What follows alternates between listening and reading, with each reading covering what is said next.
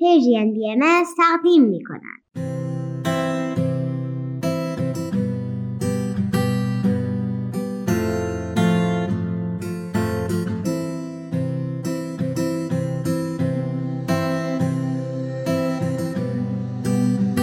من کیمیا هستم و این یازدهمین قسمت از برنامه دنیای زیبای ماست. بچه های عزیز وقتتون بخیر. امیدوارم که حالتون خوب باشه و لباتون خندون. دنیای ما خیلی بزرگه. بعضی از شما الان ستاره ها رو تو آسمون می‌بینید و بعضیاتون زیر نور گرم و زیبای خورشید نشستین و به صدای من گوش می‌دید. راستی اگه تنهایید حتما اعضای خانوادتون رو صدا کنید چون قراره دقایق خوبی کنار هم باشیم. تو زندگی همه ما آدم هایی هستند که با تمام قلبمون دوستشون داریم. آدم هایی هستند که می‌تونیم ساعت ها باشون حرف بزنیم و با در کنارشون بودن قلبمون پر حس خوب بشه. کسانی که ما رو درک می‌کنن مواظبمون هستن و به ما عشق میورزن و ما رو اندازه کل ستاره های آسمون دوست دارن خدای مهربون که اولین دوست همه ما آدم هاست به ما یک قلب بزرگ و مهربون داده برای دوست داشتن. قلبی که ما باهاش می‌تونیم عشق و دوستی رو ببخشیم.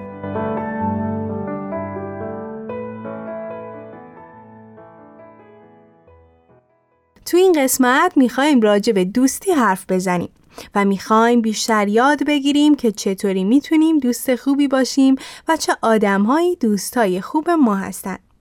ما به خوبی با مفهوم وحدت و همدلی آشناییم و می‌دونیم همه ما توانایی عشق ورزیدن داریم و با قدرتمون می‌تونیم دنیای زیباتری بسازیم.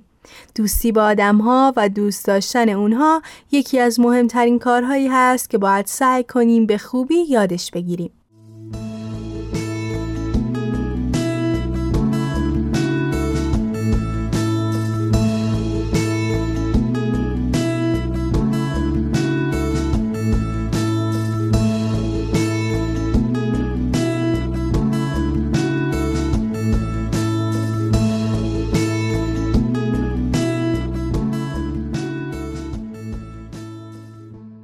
هیچ از ما تو دنیای به این بزرگی تنها نیستیم. آدم های زیادی هستن که به ما کمک می‌کنن رشد کنیم و به چیزهای خوبی که می‌خوایم برسیم. این آدم ها می‌تونن خواهر یا برادرمون باشن، مادر یا پدرمون باشن، امه، مادر بزرگ که دایی و پسرمومون باشن. می‌تونن هم کلاسی ما باشن و مربی و معلم مدرسمون. می‌تونن همسایه و یا حتی هم محله ایمون باشن. اما بچه ها اونا اول از هر چیزی می‌تونن دوستای خوب ما باشند. دوست خوب فقط کسی نیست که ما با اون بازی می‌کنیم و خوش میگذرونیم. بلکه کنار اینها کسی هست که تو هر شرایطی به ما کمک می‌کنه و ما بهش اعتماد داریم. با صداقت و راستی با همون رفتار می‌کنه و بهمون احترام می‌ذاره. درسته که ما باید با همه مهربون باشیم. اما این به این معنی نیست که همه آدم ها قابل اعتماد هستند. پس میشه گفت فرق دوست خوب با بقیه آدم ها در این هست که می‌تونیم با تمام وجودمون بهشون اعتماد کنیم.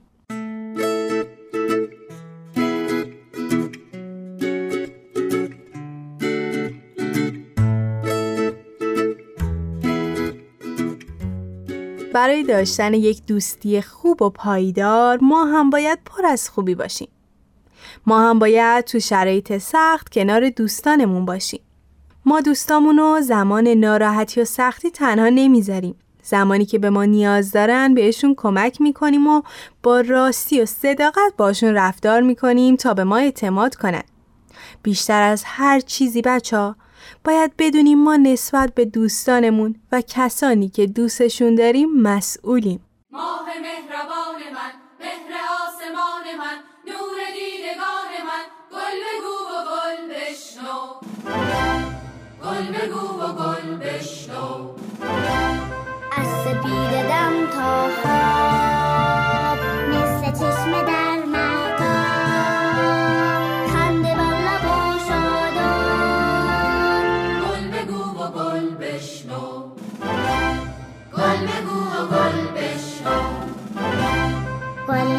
و گل بوباش گل دهان گل خوباش خویش زبان و خوش گل بگو گل بشنو. گل بگو گل بشنو. ماه مهربان من مهر آسمان من نور دیدگان من گل بگو و گل بشنو. گل بگو و گل بشنو. از سپید دم تا خواب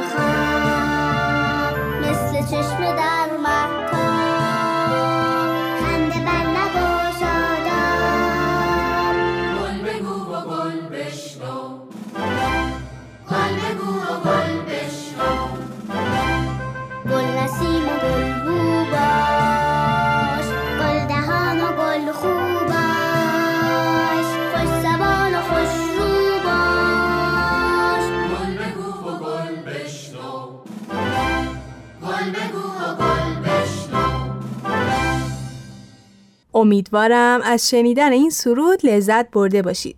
والدین عزیز شما می‌تونید برای دوستای بچه هاتون از سرودها و داستانهای ما استفاده کنید و خوشحال میشیم اگر این برنامه رو به والدینی که طفلی دارن معرفی کنید. حالا بریم به دل طبیعت تا با هم یک قصه خیلی قشنگ و گوش بدیم.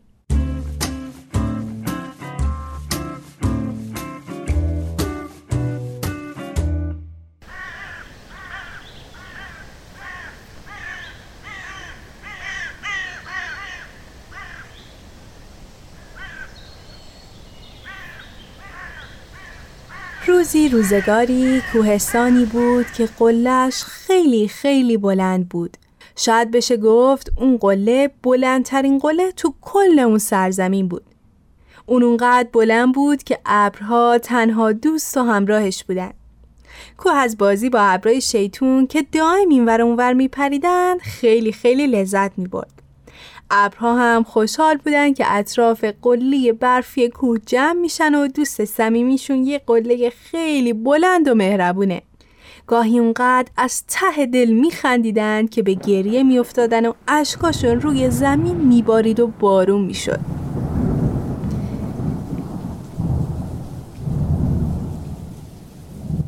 روزها و هفته ها و ماها گذشتند و تابستون از راه رسید.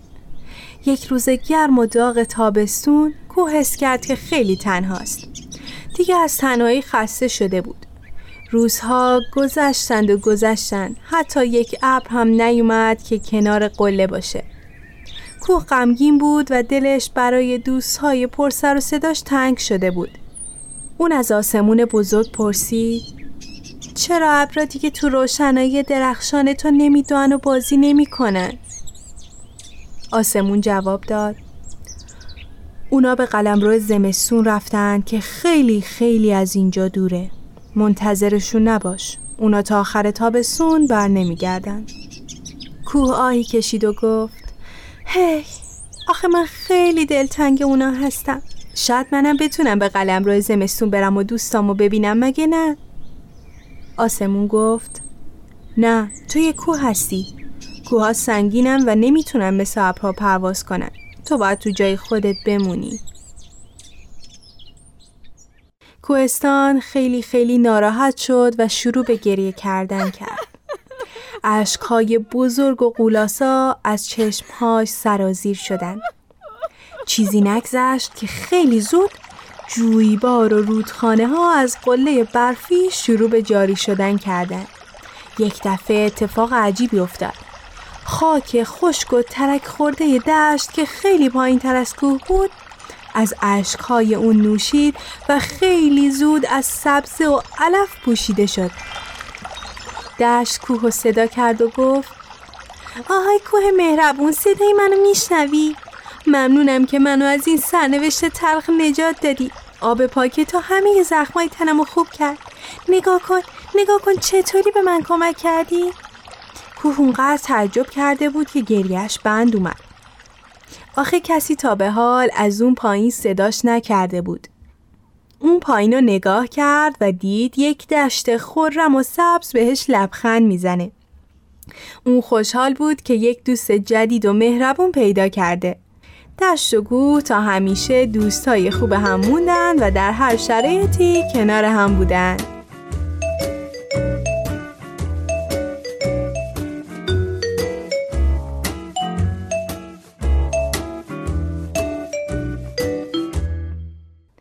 امیدوارم از این داستان لذت برده باشید ازتون می‌خوام تا با کمک اعضای خانواده یک گل کاغذی درست کنید و اون رو هدیه بدید به بهترین دوستتون.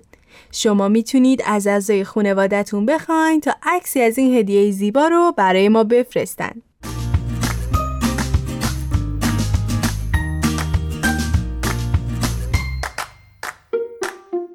والدین عزیز ویدیویی از ساختن گلهای کاغذی در سایت ما Persian Bahá'í Media dot هست که شما می‌تونید در کنار بچه ها اونو تماشا کنید و برای ساختن این کاردستی ایده بگیرید. خوشحالم که تا اینجا در کنار ما بودید.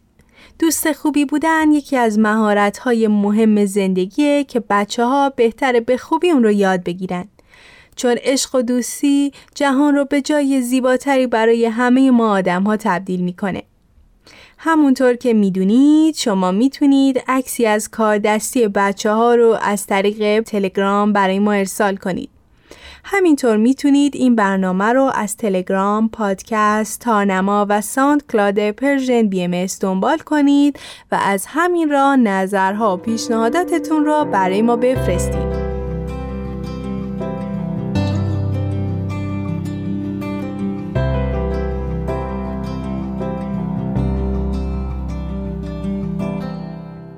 خب بچه ها این برنامه هم به پایان رسید. امیدوارم بعد شنیدن این برنامه دوست های بهتری برای همدیگه باشیم. یادتون باشه دنیا با دوستی ها خیلی خیلی قشنگتر میشه. این شمایید که می‌تونید همه سیاهی ها و زشتی های دنیا رو مثل یک رنگین کمون زیبا و رنگی کنید. تا برنامه بعد مواظب قلب مهربون و دوست داشتنیتون باشید.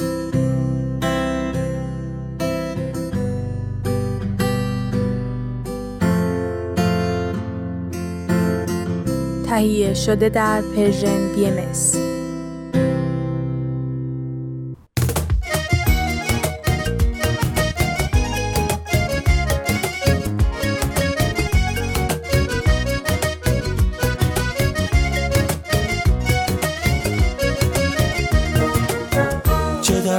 خوشی چه در زمان سختی همیشه شکر گذارم توی شرایط بد خیال من راحته چون که خدا رو دارم.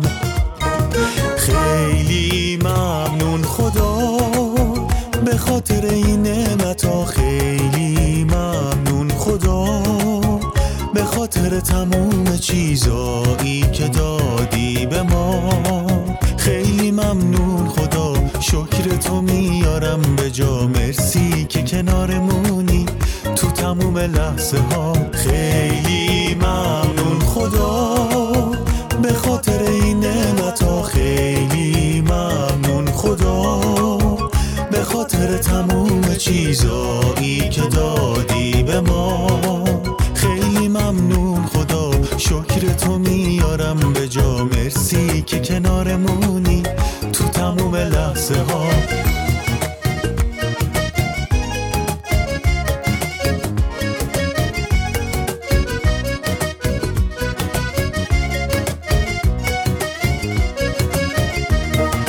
وقتی که شکر می‌کنم زندگی زیبا میشه.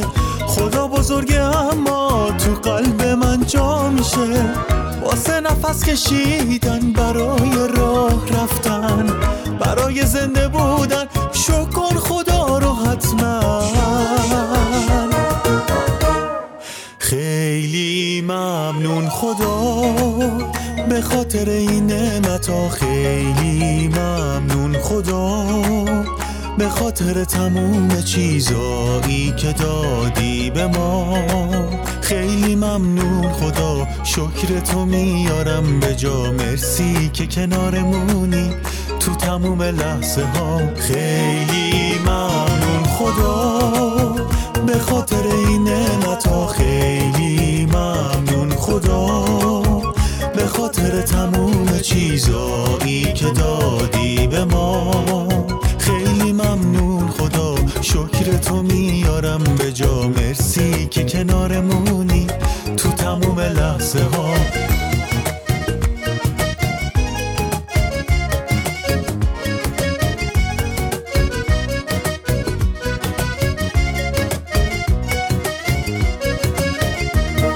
خیلی ممنون خدا به خاطر این نعمت ها. خیلی ممنون خدا به خاطر تموم چیزایی که دادی به ما. خیلی ممنون خدا شکر تو میارم به جا. مرسی که کنارمونی تو تموم لحظه ها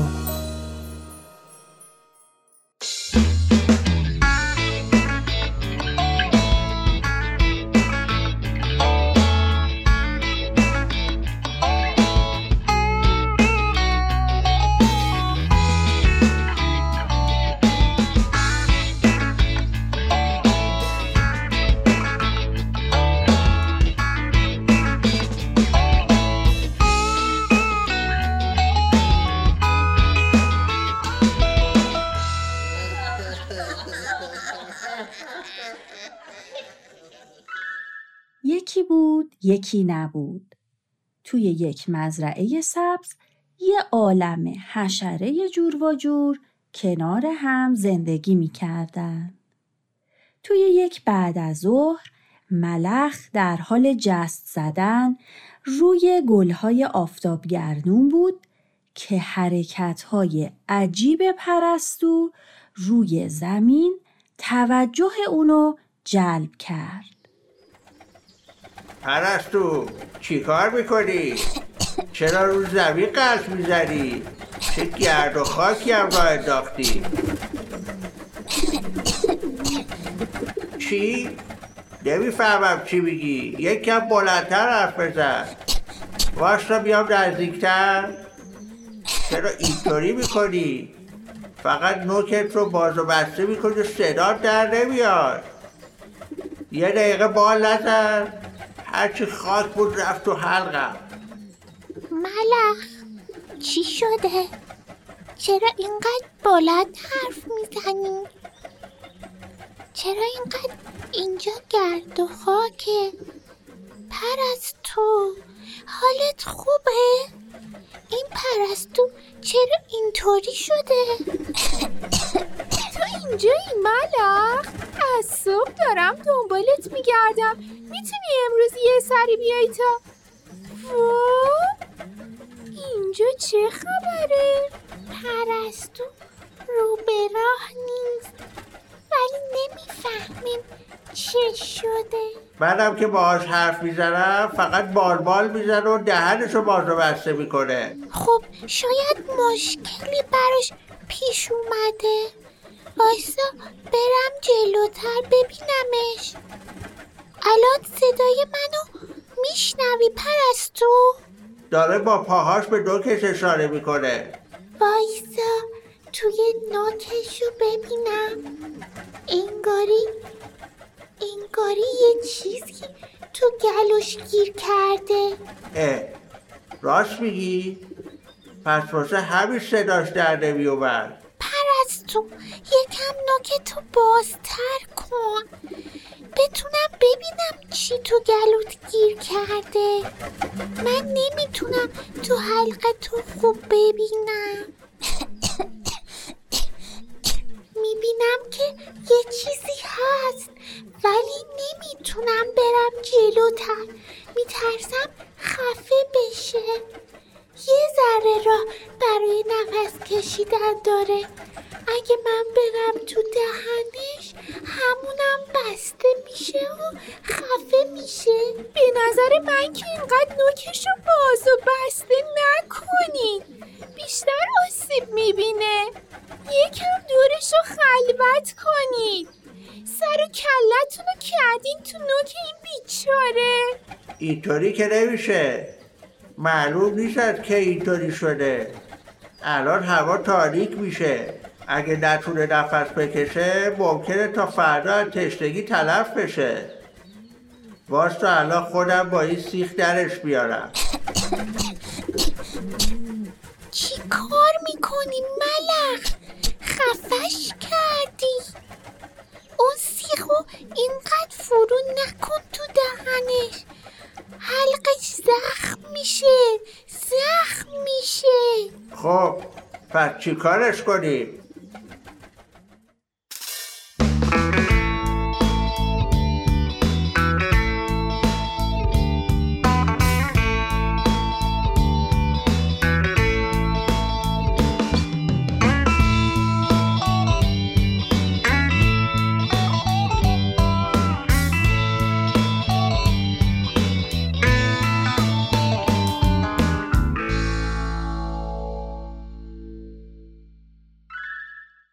کرم کوچولو و ملخ که خیلی نگران حال پرستو بودن تصمیم گرفتن تا از مورچه و بابا سوسکی کمک بگیرن.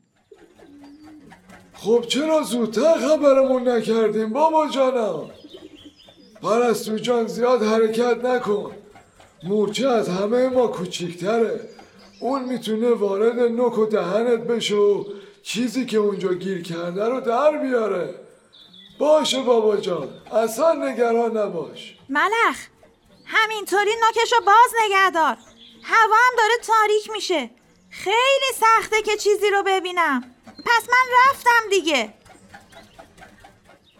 چیزی می‌بینی؟ نکنه یه دونه خیلی بزرگ قورت داده. خب همه پرنده ها دونه ها رو قورت میدن. دندون که ندارن. میره توی سنگدونشون و اونجا نرم میشه. مگه نمی‌دونستی؟ دارم کم کم می‌رسم به حلقش. آها یه چیزی دیدم. خب بکشش بیرون. دارم سعی می‌کنم ولی خیلی چسبناکه. مثل یه توپ کوچیک چسبناک به ته حلقش چسبیده. آه آه داره کنده میشه. داره کش میاد. ملخ این تیکش مثل تناب کشیده شده. میندازم بیرون. بگیرش. همگی کمک کنین تا کنده بشه. آها گرفتمش. آه، این چیه دیگه؟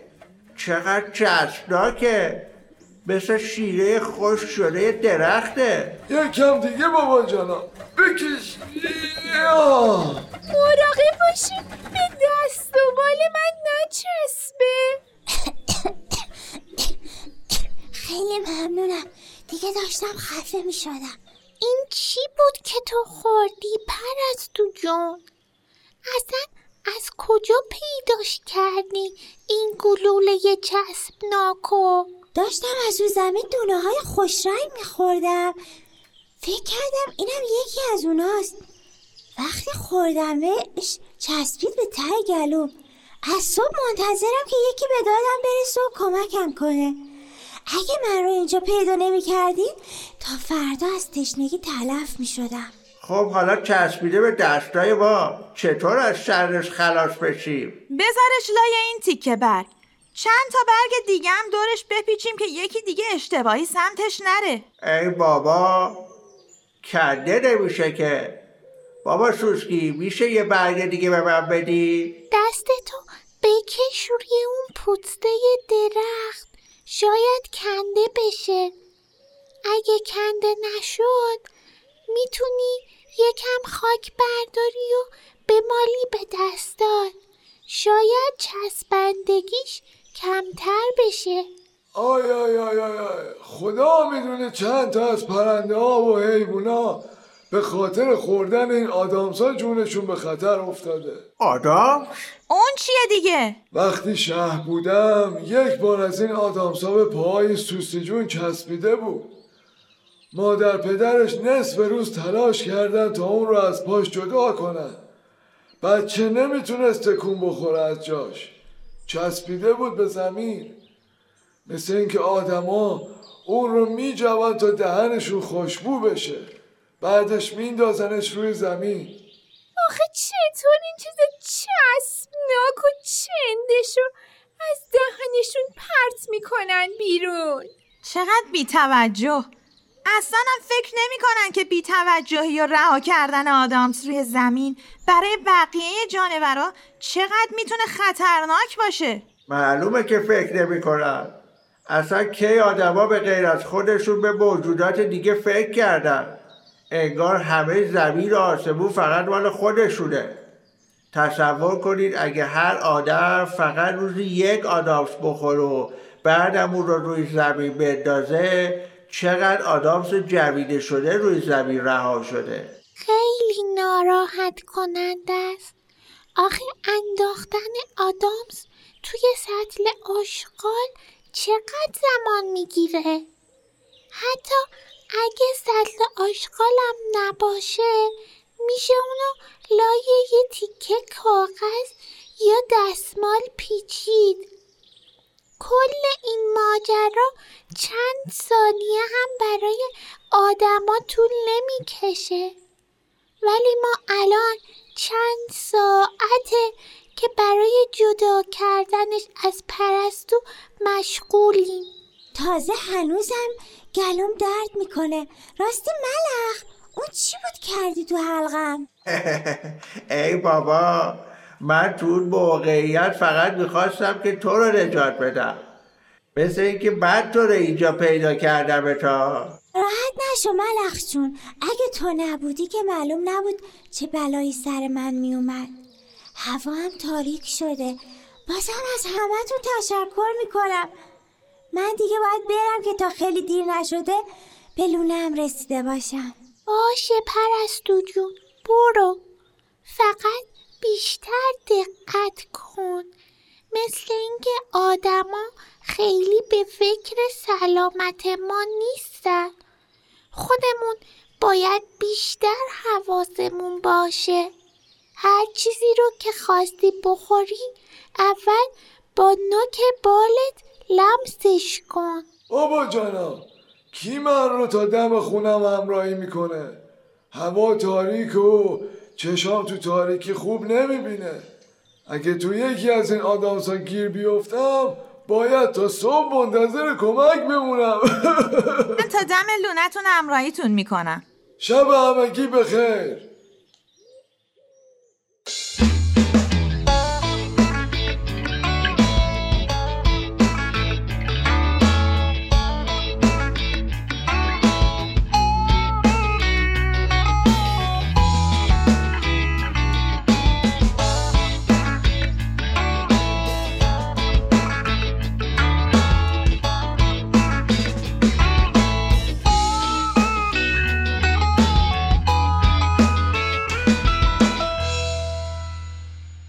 تهیه شده در پرژین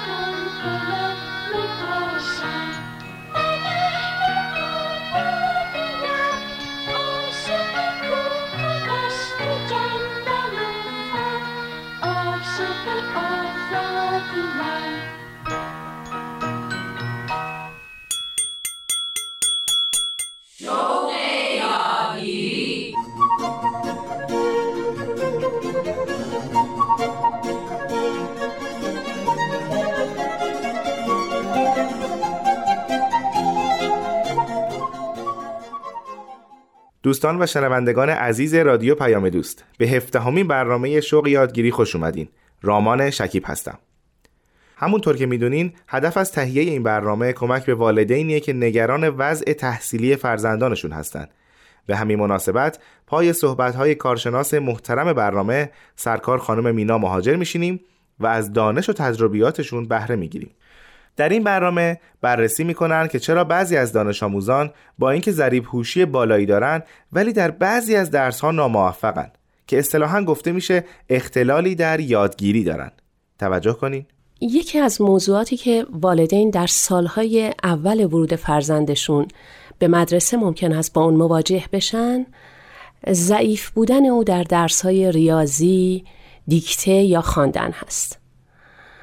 به بیان دیگه با وجودی که کودک باهوش هست مشکل جسمی مربوط به یادگیری مثل مشکل بینایی یا شنوایی نداره. مشکل عاطفی شدید نداره مشکلات محیطی نداره و در حد توانش هم داره تلاش می‌کنه ولی یاد نمی‌گیره. در اینجور مواقع هست که پدر و مادر شدیدن نگران میشن و دنبال علتها و راه حلهایی برای این موضوع هستند در اینجا موضوع ناتوانی نیست. چون ناتوانی این رو القا می‌کنه که فرد نمی‌تونه یاد بگیره و ما باید سطح رو پایین ببریم. در حالی که در اختلال یادگیری مشکلی وجود داره که اگر آن رو از بین ببریم یادگیری می‌تونه تسهیل بشه و سرعت پیدا کنه. پس اگر فرزند شما در کلاس اول یا دوم ابتدایی در ریاضی نوشتن دیکته یا خواندن ضعیف هست و عوامل مشخصی رو که به اونها اشاره کردیم برای اون وجود نداره به دنبال این باشید که اختلال او رو در یادگیری تشخیص بدید و با تمرین ها و فعالیت های مشخصی بتونید اون رو کمک کنید. شاید این موضوع جالب توجه باشه که شمار دانش آموزانی که دچار اختلال در یادگیری هستند بین چهار تا دوازده درصد گزارش شده و این گونه مشکلات تنها به افت تحصیلی و اطلاف بودجه که در آموزش اونها داره به کار میره پایان پیدا نمی‌کنه بلکه منجر میشه به سرزنش و تحقیر دانش آموز تشکیل یک خودپنداره ضعیف در او و کاهش عزت نفس او و نهایتا سلامت روان کودک رو به مخاطره می اندازه و چه بسا او رو به رفتارهای نامناسب بکشونه. پس دوستان باید به عواقب این مشکلات هم توجه کرد یعنی اگه به علتی که باعث اختلال در یادگیری شده پی نبریم مشکلات بچه از مدرسه به خانه و خانواده هم کشیده میشه و باعث نگرانی و ناخشنودی در همه فضای زندگی میشه و آسیب سختی به بهداشت روانی کودک وارد خواهد شد. آخه تفلک هوشش خوبه ولی در یادگیری مشکل داره و کسانی که اطلاعی از مسائل آموزشی و تعلیم و تربیت ندارن مهر تنبلی و خنگی به بچه می‌زنن. بسیاری از این مشکلات قبل از ورود به دبستان قابل پیشگیری هستند و می توان با صرف زمان کمی علل مشکل رو شناسایی کرد و آن را درمان کرد. اولین قدمی که برای رفع این موضوع ما می‌تونیم برداریم و در درمانش در حقیقت باید به کار ببریم این هست که از طبیعی بودن کودک مطمئن بشیم.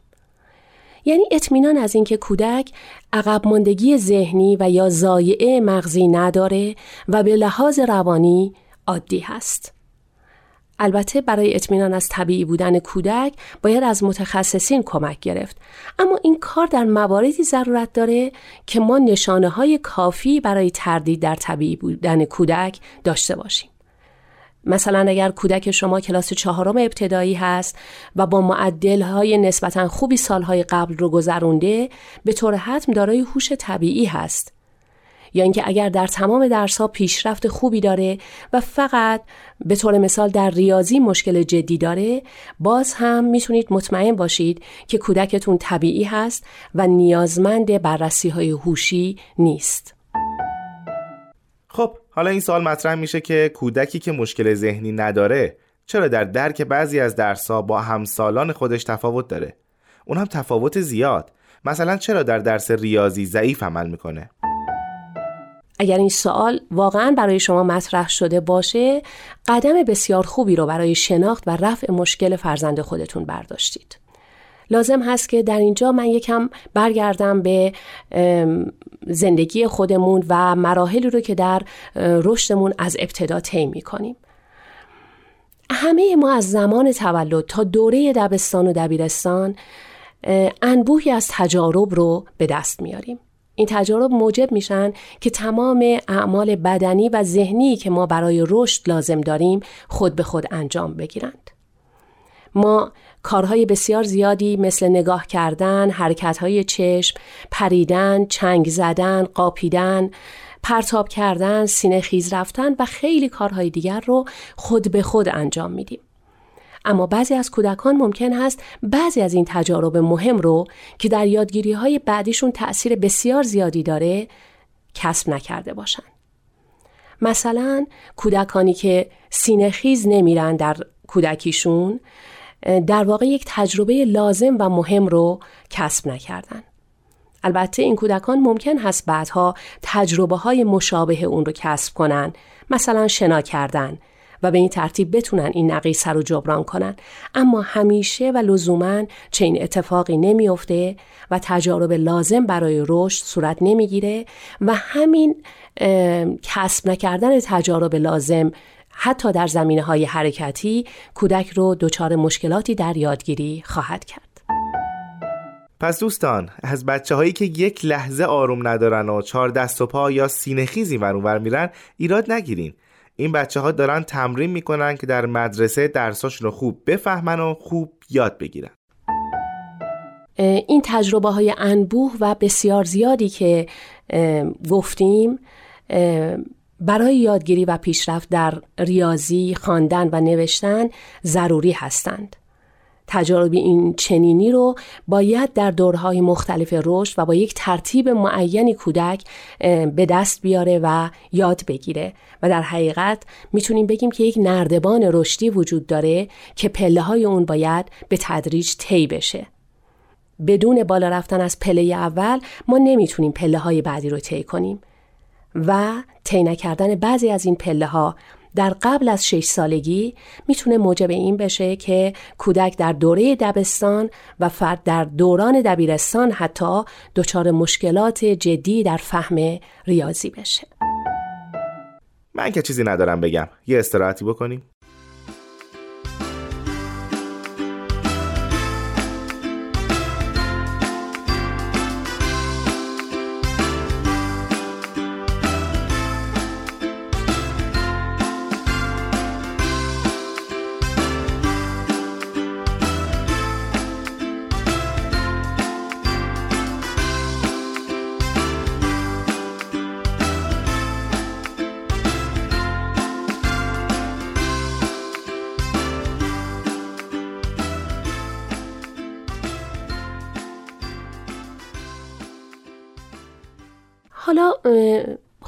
که ببینیم چه علل و عواملی موجب اختلال یادگیری میشند.